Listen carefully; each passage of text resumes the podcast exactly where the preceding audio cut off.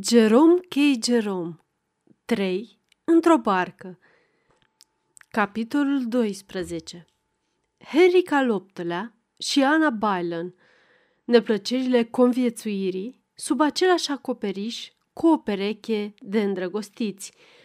O perioadă critică pentru națiunea engleză. O noapte în căutarea pitorescului. Fără casă, fără masă. Henry se pregătește de moarte. Apare pe neașteptate un înger. Efectele bucuriei din senin asupra lui Harris. O cină frugală. Masa. Prețul exagerat al muștarului. O bătălie înspăimântătoare. Maidenhead. Cu pânzele umflate de vânt. Trei pescari. Suntem înjurați. Stăteam pe mal, evocându-mi această scenă, când mă pomenesc cu George alături, care îmi spune Poate n-ar fi tocmai rău să-mi dai o mână de ajutor la spălatul vaselor, asta bineînțeles, după ce te odihnești. Readus astfel, de la zilele trecutului glorios la prezentul prozaic, cu toate mizeriile și păcatele lui, m-am urcat în barcă și am curățat tigaia cu o surcea și un smoc de iarbă, dându-i ultimul lustru cu cămașa udă a lui George. Ne-am abătut și pe insula Magna Carta, ca să aruncăm o privire asupra pietrei care se afla într-o căsuță de acolo și despre care se spune că pe ea ar fi fost semnată Marea Cartă, cu toate că eu însumi mă fere să afirm dacă a fost semnată sau nu acolo. Ori, după cum spun unii, pe celălalt mal la Running Med. În sinea mea, totuși, sunt ispitit să dau crezare versiunii, cum că s-ar fi semnat pe insulă. Dacă aș fi fost unul dintre baronii vremii aceleia, aș fi stăruit pe lângă tovarășii mei, ca regele John, să fie adus pe insula, unde un mușteriu atât de fluștiuratic ca el ar fi avut mai puțină libertate de acțiune. Pe terenurile casei Ankewick, chiar lângă punctul picnic, sunt ruinele unui schit vechi, prin împrejurimile căruia se zice că Harry al o aștepta și o întâlnea pe Anna Boylan, de altfel, se mai întâlnea cu ea și pe la castelul Hever, în Kent și undeva pe lângă St. Albans. Trebuie să fi fost foarte greu pentru englezi să găsească în acele zile un locșor unde acești tineri nesăbuiți să nu se giugiulească. Ați stat vreodată în aceeași casă cu o pereche de îndrăgostiți? E o grea încercare. Vrei să te duci să stai în salon și o pornești într-acolo. În timp ce deschizi ușa, auzi un ah, ca și cum cineva și-ar fi amintit brusc de ceva. Și când intri, Emily e la fereastră privind cu deosebit interes tot ce se petrece pe cealaltă parte a străzii, iar prietenul său, John Edward, stă în celălalt colț al odăii, cu desăvârșire absorbit de contemplarea fotografiilor rudelor altor persoane. A, spui tu, oprindu-te în ușă, nu știam că e cineva aici. Nu știai? Răspunse rece Emily pe un ton care vrea să spună că nu prea îi vine să creadă. Te învârți fără rost câteva clipe, apoi spui E cam întuneric. De ce nu aprindeți lampa? John Edward exclamă Vai, Pasămite nu băgase de seamă, iar Emily adăugă că lui papa nu-i place să se aprindă lampa după amiază. Le spui două, trei noutăți, le spui ce crezi despre problema irlandeză, dar nu au aerul că i-ar interesa. Singurele lor comentarii, indiferent de subiect, se rezumă la Vai, nu-i așa? Serios? Da, nu se poate. Și după vreo zece minute de astfel de conversații, bați în retragere spre ușă, că, na, trebuie să o ștergi binișor, peste măsură de surprins că ușa se închide brusc și cu zgomot în urma ta, fără ca tu să o fi atins măcar. O jumătate de oră mai târziu, ai chef să fumezi o pipă în seră. Singurul scaun din seră e ocupat de Emily, iar John Edward, dacă ar fi să dai crezare hainelor, șezuse tot timpul pe dușumea. Nu scoate o vorbă niciunul dintre ei, dar îți aruncă niște priviri care exprimă tot ce se poate exprima între oameni civilizați, iar tu te retragi cât ai clipi și închizi ușa în urma ta. După aceea, nu mai îndrăznești să-ți vârți nasul în nicio cameră din casă, așa că, după ce ai urcat și ai coborât scara de mai multe ori, te duci și stai în dormitorul tău. Cum însă te plictisești repede, îți pui pălăria și ieși să faci o plimbare prin grădină. O apuci pe alea principală și, când treci pe lângă chioșc, arunci o privire întâmplătoare înăuntru. Se putea, cei doi deștepți stau ghemuiți unul în altul, într-un colț al chioșcului. Ei te zăresc și capătă convingerea fermă că îi urmărești peste tot ca unul care le-a pus gând rău. De ce nu există pentru așa ceva o cameră specială unde oamenii să fie zăvorâți? Bombă tu în ciudat și te repezi înapoi în antreu, îți iei umbrela și ieși. Cam așa trebuie să se fi petrecut lucrurile când Harry, ca loptălea, un băiețandru fără minte, îi făcea curte micuței Ana. Probabil că ori de câte ori oamenii din Buckinghamshire îi întâlneau făcându-și jurăminte de dragoste lângă Windsor, și Horacebury exclamau Cum? Voi aici? Iar Henrik, împujorându-se la față, răspundea Da, tocmai am trecut pe aici să văd un prieten. Iar Ana de colo Îmi pare grozav de bine să vă văd. Nu e nostim? L-am întâlnit adineauri pe domnul Henry al optelea pe alee. Avem amândoi același drum. Apoi, Oamenii își vedeau de ale lor și își spuneau Cât mai ține giugiulitul ăsta? Am face mai bine să o ștergem de aici. Ce-ar fi să plecăm în Kent? Zis și făcut. Plecau în Kent, iar primul lucru peste care dădeau acolo erau Henrik și Ana, făcând fel de fel de nebunii în jurul castelului Hever. La naiba înjurau ei, să plecăm și de aici. E pur și simplu insuportabil. Să ne vedem la St. Albans. E un ungher drăguț și liniștit. Iar la St. Albans îi așteptau cei doi îndrăgostiți, sărătându-se cu foc sub zidurile mănăstirii. Bieții oameni n-au mai avut încotro și s-au făcut pirați, până la oficierea cununiei celor doi – Porțiunea de fluviu între punctul picnic și ecluza Old Windsor e neasemuit de frumoasă. Un drum umbrit, presărat aici și colo cu căsuțe drăguțe, șerpuiește de-a lungul malului spre clopotele din Ouseley, un han pitoresc, ca de altfel cele mai multe hanuri de pe malurile Tamisei de sus, și unde poți să dai pe gât o halbă respectabilă de bere. Așa spune Harris. În privința asta te poți bizui pe el.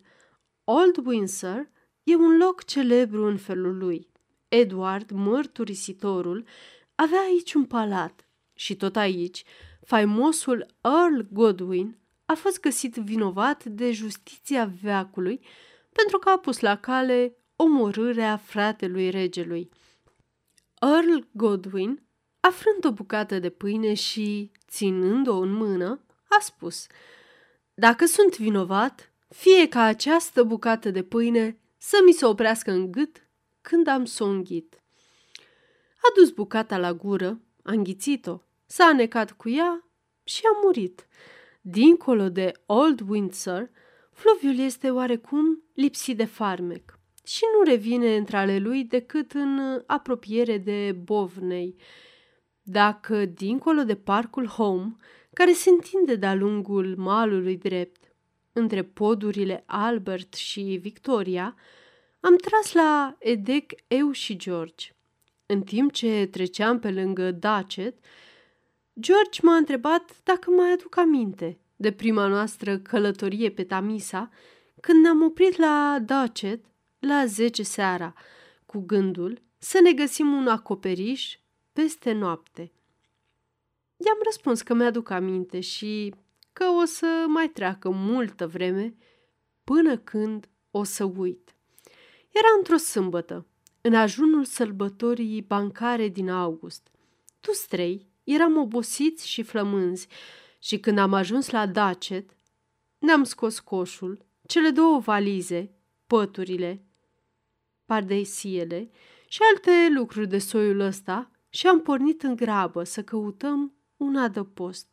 Am dat de un hotel mic și foarte atrăgător, cu curpen și plante agățătoare la intrare, dar nu avea și caprifoi. Și nu știu de ce, mi s-a năzărit că hotelul unde vom trage trebuie neapărat să aibă și caprifoi. Să nu intrăm aici, am spus. Să mergem ceva mai departe și poate o să întâlnim unul cu caprifoi. Ne-am urmat așadar drumul și am ajuns la un alt hotel.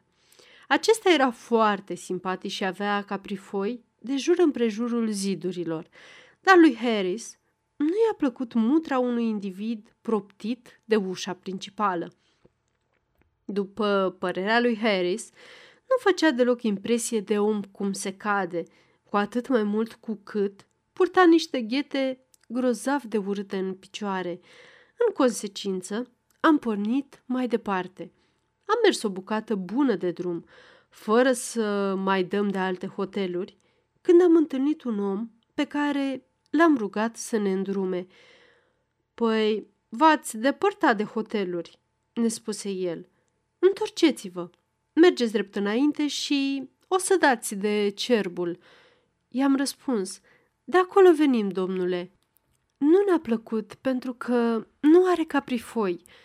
Atunci, de ce n-ați încercat la conacul? E chiar peste drum de primul. N-am vrut să intrăm, interveni Harris, pentru că nu ne-a plăcut înfățișarea unui cetățean de acolo. De fapt, lui Harris nu-i plăcuse nici culoarea părului, nici ghetele individului. Știu și eu. Ce să faceți atunci? spuse omul nostru. Sunt numai două hoteluri prin partea locului. Cum? Nu mai sunt și altele?" exclamă Harris. Niciunul, răspunse celălalt. Ce dracu ne facem?" Se văicări Harris. Apoi luă cuvântul George, spunând că și eu și Harris n-avem decât să ne construim un hotel special pentru noi și să ne confecționăm și oameni care să-l locuiască. Cât despre el, era hotărât să se înapoieze la cerbul. Spiritele mari nu-și realizează niciodată idealurile. A suspinat Harris, am suspinat și eu. Ne-am gândit la deșertăciunea tuturor năzuințelor omenești și l-am urmat pe George. Ne-am dus ca trafusele la cerbul și l-am așezat în hol. Apăru și hotelierul. Bună seara, domnilor!" ne spuse el. Bună, răspunse George. Avem nevoie de trei paturi. Îmi pare foarte rău, domnule, dar nu cred că vă putem servi. Nu face nimic, spuse George. O să ne mulțumim și cu două. Doi dintre noi pot dormi foarte bine într-un pat. Nu-i așa? Urmă el, întorcându-se către Harris și mine. Harris se grăbi să răspundă. Sigur, cum de nu? Convins că eu și George putem dormi foarte bine într-un pat. Îmi pare foarte rău, domnule, repetă hotelierul, dar, zău, nu avem niciun pat liber în tot hotelul. De fapt, într-un singur pat dorm câte două, ba chiar câte trei persoane. Vestea asta ne-a cam cutremurat. Dar Harris, care e un călător încercat, a dat dovadă de suficientă energie și râzând cu poftă, a spus Păi, ce să facem? O să ne descurcăm noi și așa. N-avem de ales. O să ne improvizăm un pat în sala de biliard. Îmi pare foarte rău, domnule, e ocupat și acolo. Trei domni dorm pe masa de biliard și doi în cafenea. Nu pot să vă adăpostesc în noaptea asta. Ne-am strâns lucrușoarele și am plecat spre Conac. Era o frumusețe de hotel. Îl preferam celuilalt și Harris m-a aprobat, adăugând că o să o ducem împărătește, că putem foarte bine să nu ne uităm la omul cu părul roșu. Și în afară de asta, cu ce era bietul om vinovat că avea părul roșu? Harris vorbea cu bunăvoință și înțelepciune. Cei de la Conac nici nu ne lăsară să deschidem gura. Proprietara hotelului ne întâmpină în prag, spunându-ne că suntem al 40-lea grup de persoane pe care îl refuză în decurs de o oră și jumătate. Cât despre sfioasele noastre propuneri cu privire la grajd, sala de biliar sau pivnița de cărbuni, femeia le ascultă cu dispreț. Toate aceste unghiere fuseseră de mult ocupate. Am întrebat-o dacă nu cumva știe vreun loc în sat unde putem găsi un adăpost pentru noapte. Dacă nu sunteți prea pretențioși, vezi bine, ea ne sfătuia să nu fim, pe șoseaua Eton, la vreo jumătate de milă mai încolo, e o mică berărie. N-am așteptat să ne spună de două ori. Am îșfăcat coșul, valizele, pardesiele, păturile și pachetele și am tulit-o într-acolo. Cred că am sărbătut mai curând o milă decât o jumătate de milă, dar până la urmă am ajuns și gâfâind am năvălit înăuntru. Oamenii de la berărie au fost mușici cu noi, ne-au râs pur și simplu în nas. În toată casa nu erau decât trei paturi, în care dormeau șapte holtei și trei uh, perechi căsătorite. Totuși, un barcagiu bun la suflet, care se afla în cârciumă, ne sfătui să încercăm la băcanul de lângă cerbul. Am făcut cale întoarsă. Băcănia era plină de lume.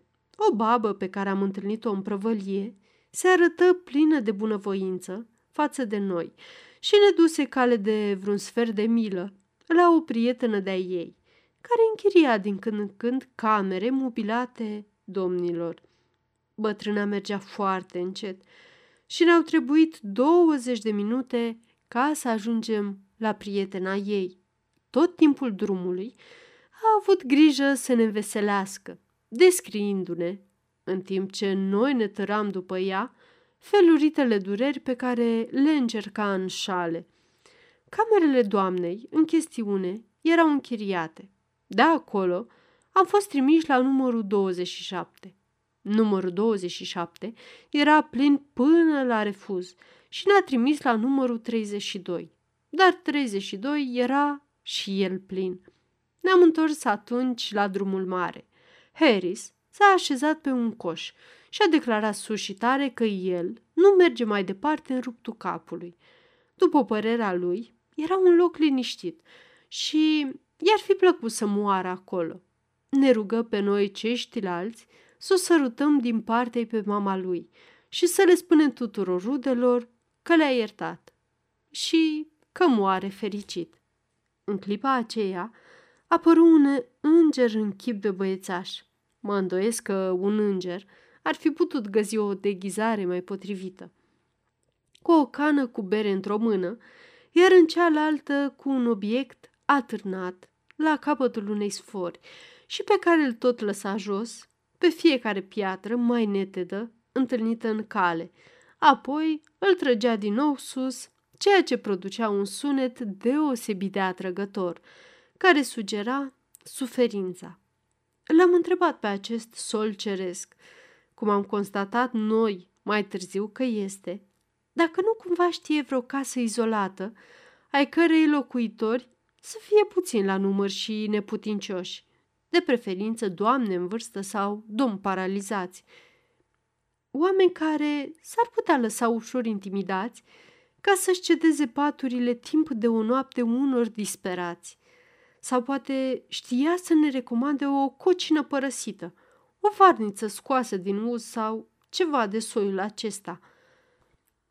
Băiatul nu avea cunoștință despre astfel de locuri, cel puțin nu de unul liber, dar ne asigură că, dacă vrem să mergem cu el, mama lui are o cameră de prisos unde ne-ar putea adăposti pentru noapte. În lumina palidă a lunii, i-am sărit de gât și l-am binecuvântat și ar fi fost un tablou tare frumozău dacă băiețașul nu ar fi fost atât de copleșit de emoția noastră încât să nu reziste sub povara ei, tăvălindu-se la pământ și târându-ne și pe noi cu el. Bucuria lui Harris a fost atât de mare încât a leșinat și a trebuit să smulgă cana cu berea băiatului și să o golească pe jumătate, înainte de a-și recăpăta cunoștința. Apoi și-a luat picioarele la spinare și ne-a lăsat pe noi, pe mine și pe George, să cărăm bagajele. Băiatul locuia într-o căsuță cu patru camere și maică sa, pâinea lui Dumnezeu, ne-a ospătat cu șuncă fierbinte, din care noi am avut grijă să nu lăsăm nimic. Să fi tot fost vreo cinci livre. După aceea, cu tortă cu marmeladă și cu câte două cești de ceai. Apoi ne-am dus la culcare. În cameră erau două paturi. Unul, un pat de campanie cu rotițe, lat de două picioare și șase inci, în care ne-am culcat George și cu mine, înfășurându-ne în același cearșaf ca să nu cădem. Celălalt era un pătus de copil pe care și-l rezervă Harris. Dimineața l-am găsit pe prietenul nostru cu picioarele atârnându-i de doi coți afară. Le-am folosit ca să agățăm prosoapele când le-am spălat. Cât privește hotelurile din Dacet, am hotărât ca pe viitor să nu mai fim atât de mofturoși. Revenind la călătoria de acum, nu s-a petrecut nimic deosebit. Am văslit cu putere până nu departe de insula Monkey, unde ne-am oprit ca să prânzim. Am început cu friptură rece de vacă, dar am descoperit că uitasem să luăm muștar. Nu cred că înainte sau după aceea am simțit vreodată atât de mult lipsa muștarului. În genere, nu mă prea omor după muștar și îl întrebuințez foarte rar. Dar atunci aș fi fost în stare să-l plătesc cu universuri. Nu știu câte universuri sunt în cosmos, dar omul, care în clipa aceea mi-ar fi adus o linguriță de muștar, le-ar fi primit pe toate din partea mea. așa și eu. Nu mai țin cont de nimic când vreau un lucru și nu pot să-l capăt. Și Harris declară că ar da soarele de pe cer pentru o linguriță de muștar. Grozavă afacere. Ar fi făcut cel care ar fi trecut pe acolo cu un borcan de muștar, zău. I-ar fi pus Dumnezeu mâna în cap pentru tot restul vieții. Și totuși, sunt sigur că nici Harris și nici eu n-am mai fi încheiat târgul după ce am fi căpătat muștarul. Facem oferte din astea extravagante în momente de tulburare sufletească, dar desigur că atunci, când stăm să ne gândim, ne dăm seama cât de nepotrivite sunt în raport cu valoarea lucrului râvnit. Am auzit odată pe un om care urca un munte în Elveția spunând că ar da orice pentru o halbă de bere, iar când a dat de o cabană mică în care se găsea bere, a făcut un tărăboi nemaipomenit, pentru că i-au pus la socoteală cinci franci sticla de bere bas. Omul a declarat că e un abuz scandalos și s-a grăbit să informeze despre asta ziarul Times. Din pricina absenței muștarului, o umbră de melancolie a pus stăpânire pe barcă – am mâncat friptura în tăcere. Existența ni se părea goală și searbădă. Ne gândeam la zilele fericite ale copilăriei și am oftat. Totuși, parcă ne-am mai înveselit când am văzut torta cu mere, iar când George a scos din fundul coșului o conservă de ananas, dând-o de-a dura prin barcă, am simțit că, în definitiv și la urma urmei, viața merită să fie trăită. Toți trei ne dăm în vânt după ananas.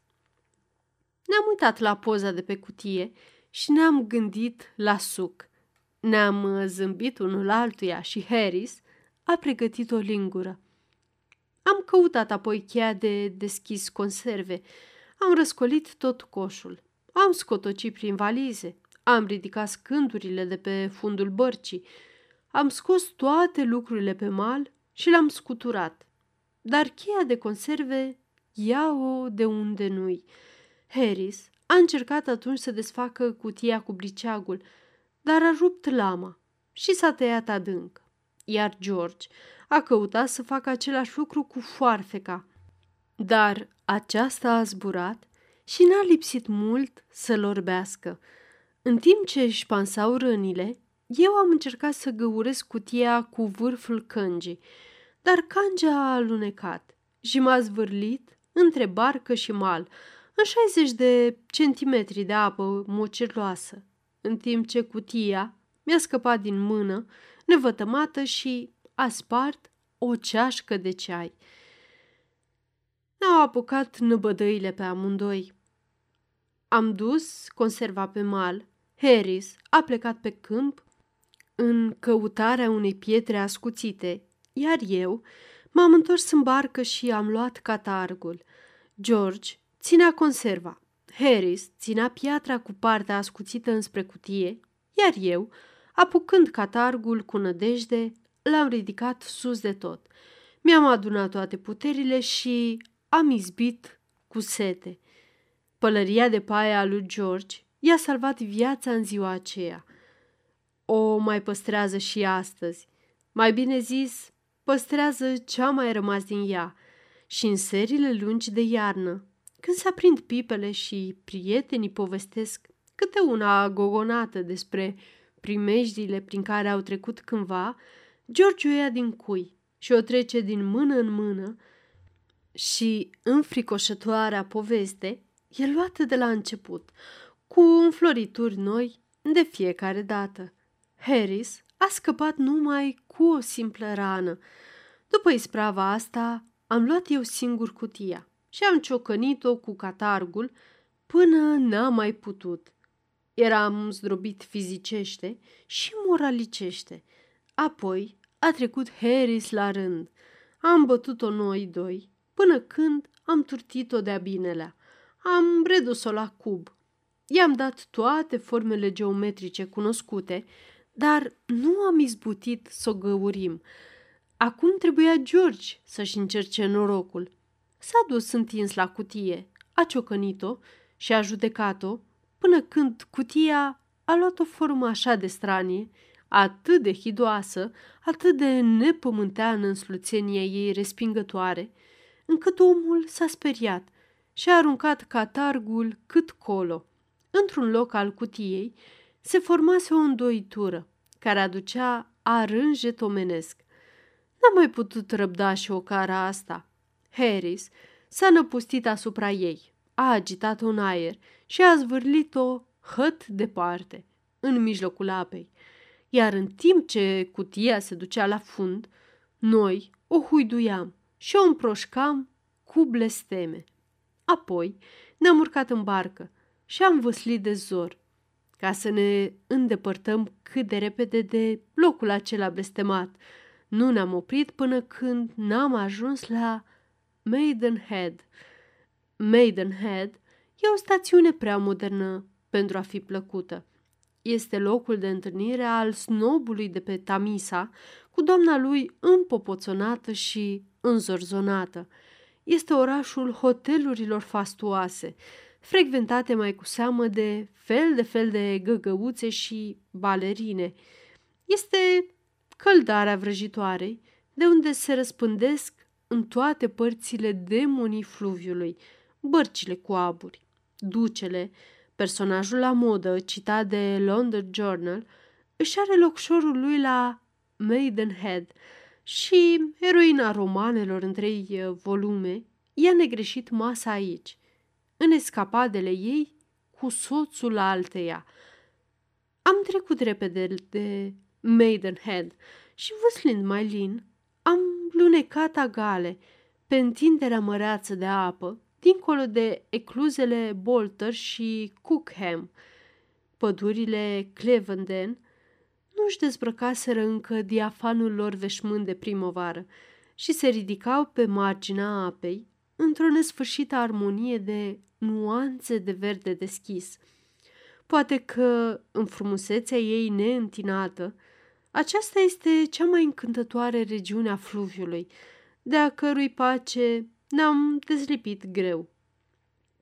Am cârmit înspre o răstoacă a fluviului, chiar lângă Cookham, ca să luăm ceaiul, iar când am trecut prin ecluză, se înserase de-a binelea.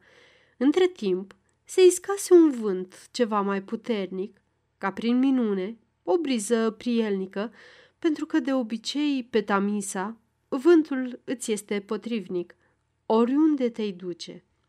Îți bate în față dimineața când pornești la drum și văslești o distanță respectabilă, gândindu-te ce bine o să fie la întoarcere când o să poți folosi pânzele.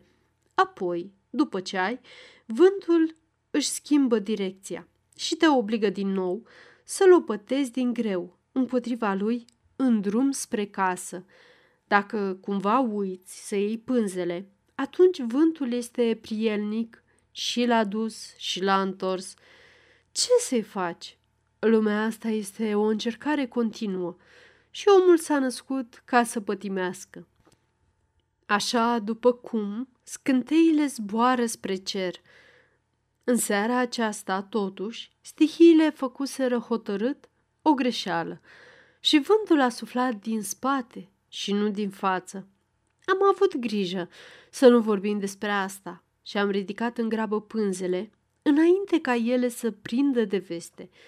Apoi ne-am instalat în barcă, în poziții gânditoare, iar pânza s-a umflat, s-a încordat, s-a rățuit la catarg și barca și-a luat zborul pe întinsul apelor. Eu eram la cârmă. Nu cunosc senzație mai plăcută decât aceea pe care ți-o oferă navigatul cu pânze. E ca în vis. Parcă zbori. Ai impresia că plutești pe aripile vântului năprasnic. Nu știi încotro. Nu mai ești boțul de humă neputincios și chinuit, care se târie pe pământ. Faci parte din natură, inima îți bate alături de ea, brațele ei vrăjite îți încing trupul, strângându-te la pieptul ei. Suflarea vă e una, pământul nu-l mai simți sub picioare, glasurile văzduhului cântă învăluindu-te. Pământul ți se pare îndepărtat și mic, iar norii, atât de apropiați, sunt frații tăi și tu îți întinzi brațele spre ei. Al nostru era fluviul, cât vedeai cu ochii. Numai în depărtare se zărea o luntre de pescuit, ancorată în mijlocul fluviului, cu trei oameni pe bord, iar noi lunecam pe suprafața apei, trecând în revistă țărmurile împădurite – și niciunul nu scotea o vorbă. Cum am mai spus, eu eram la cârmă. Când am apropiat de luntrea pescărească, am văzut că cei trei oameni sunt niște bătrâni cu înfățișare gravă. Stăteau în barca aceea cu fundul lat, pe trei scaune, și urmăreau cu atenție undițele. Asfințitul roșiatic arunca o lumină mistică asupra apelor, învăpăind ușor pădurile falnice și înconjurând norii cu nimburi de aur. Era o clipe de adâncă încântare, de speranță extazică și dor. Pânza se detașa pe fondul cerului de purpură. Amurgul se cernea în jurul nostru, învăluind lumea în nuanțe de curcubeu. Și în spatele nostru se furișa noaptea. Păreau niște cavaleri ai unei vechi legende, înaintând pe un lac vrăjit, înspre țărmurile necunoscute ale Amurgului, înspre minunata țară a Sfințitului. Nu am ajuns însă pe țărmurile Amurgului, ci am nimerit drept în lundrea pe care pescuiau cei trei moșnegi. La început nu ne-am dat seama ce s-a întâmplat pentru că pânzele ne împiedicau vederea, dar după natura limbajului, care s-a înfiripat în aerul serii, am înțeles că ne aflam în preajma unor ființe omenești și că ele erau furioase și nemulțumite. Harris coborâ pânza și atunci am văzut ce se întâmplase. Îi azvârlisem pe cei trei bătrâni respectabili de pe scaunele lor în fundul bărcii și acum bieții oameni se străduiau să se descotorosească unul de altul și de peștii care făcuseră clacă deasupra lor. Și în timp ce se munceau astfel, ne jurau. Dar cum? Nu cu înjurături obișnuite și pripite, ci cu ocări grele, lungi, bogate, cumpănite cu grijă, care îmbrățișau întreaga noastră existență, înaintând în viitorul apropiat și cuprinzând toate rudele noastre, pe toți cei care aveau vreo legătură cu noi, înjurături strașnice, suculente. Harris le spuse că ar trebui să ne fie recunoscători pentru mica distracție pe care le-o prilejuisem după o zi întreagă de pescuit și adăugă că e surprins și mâhnit să audă oameni de vârsta lor dezlănțuindu-și furia în acest fel. Toate acestea n-au servit însă la nimic. După aceea George se oferi să treacă la cârmă. De la o minte ca a mea, zicea el, nu trebuie să te aștepți să se coboare din înalturi pentru a conduce o barcă. Mai bine să îi se încredințeze cârma unei ființe omenești mai de rând, până a nu ne înecatul strei. George se așeză așadar la cârmă și ajunserăm cu bine la Marlow. La Marlow am lăsat barca lângă pod și am plecat să ne adăpostim pentru o noapte la Coroana.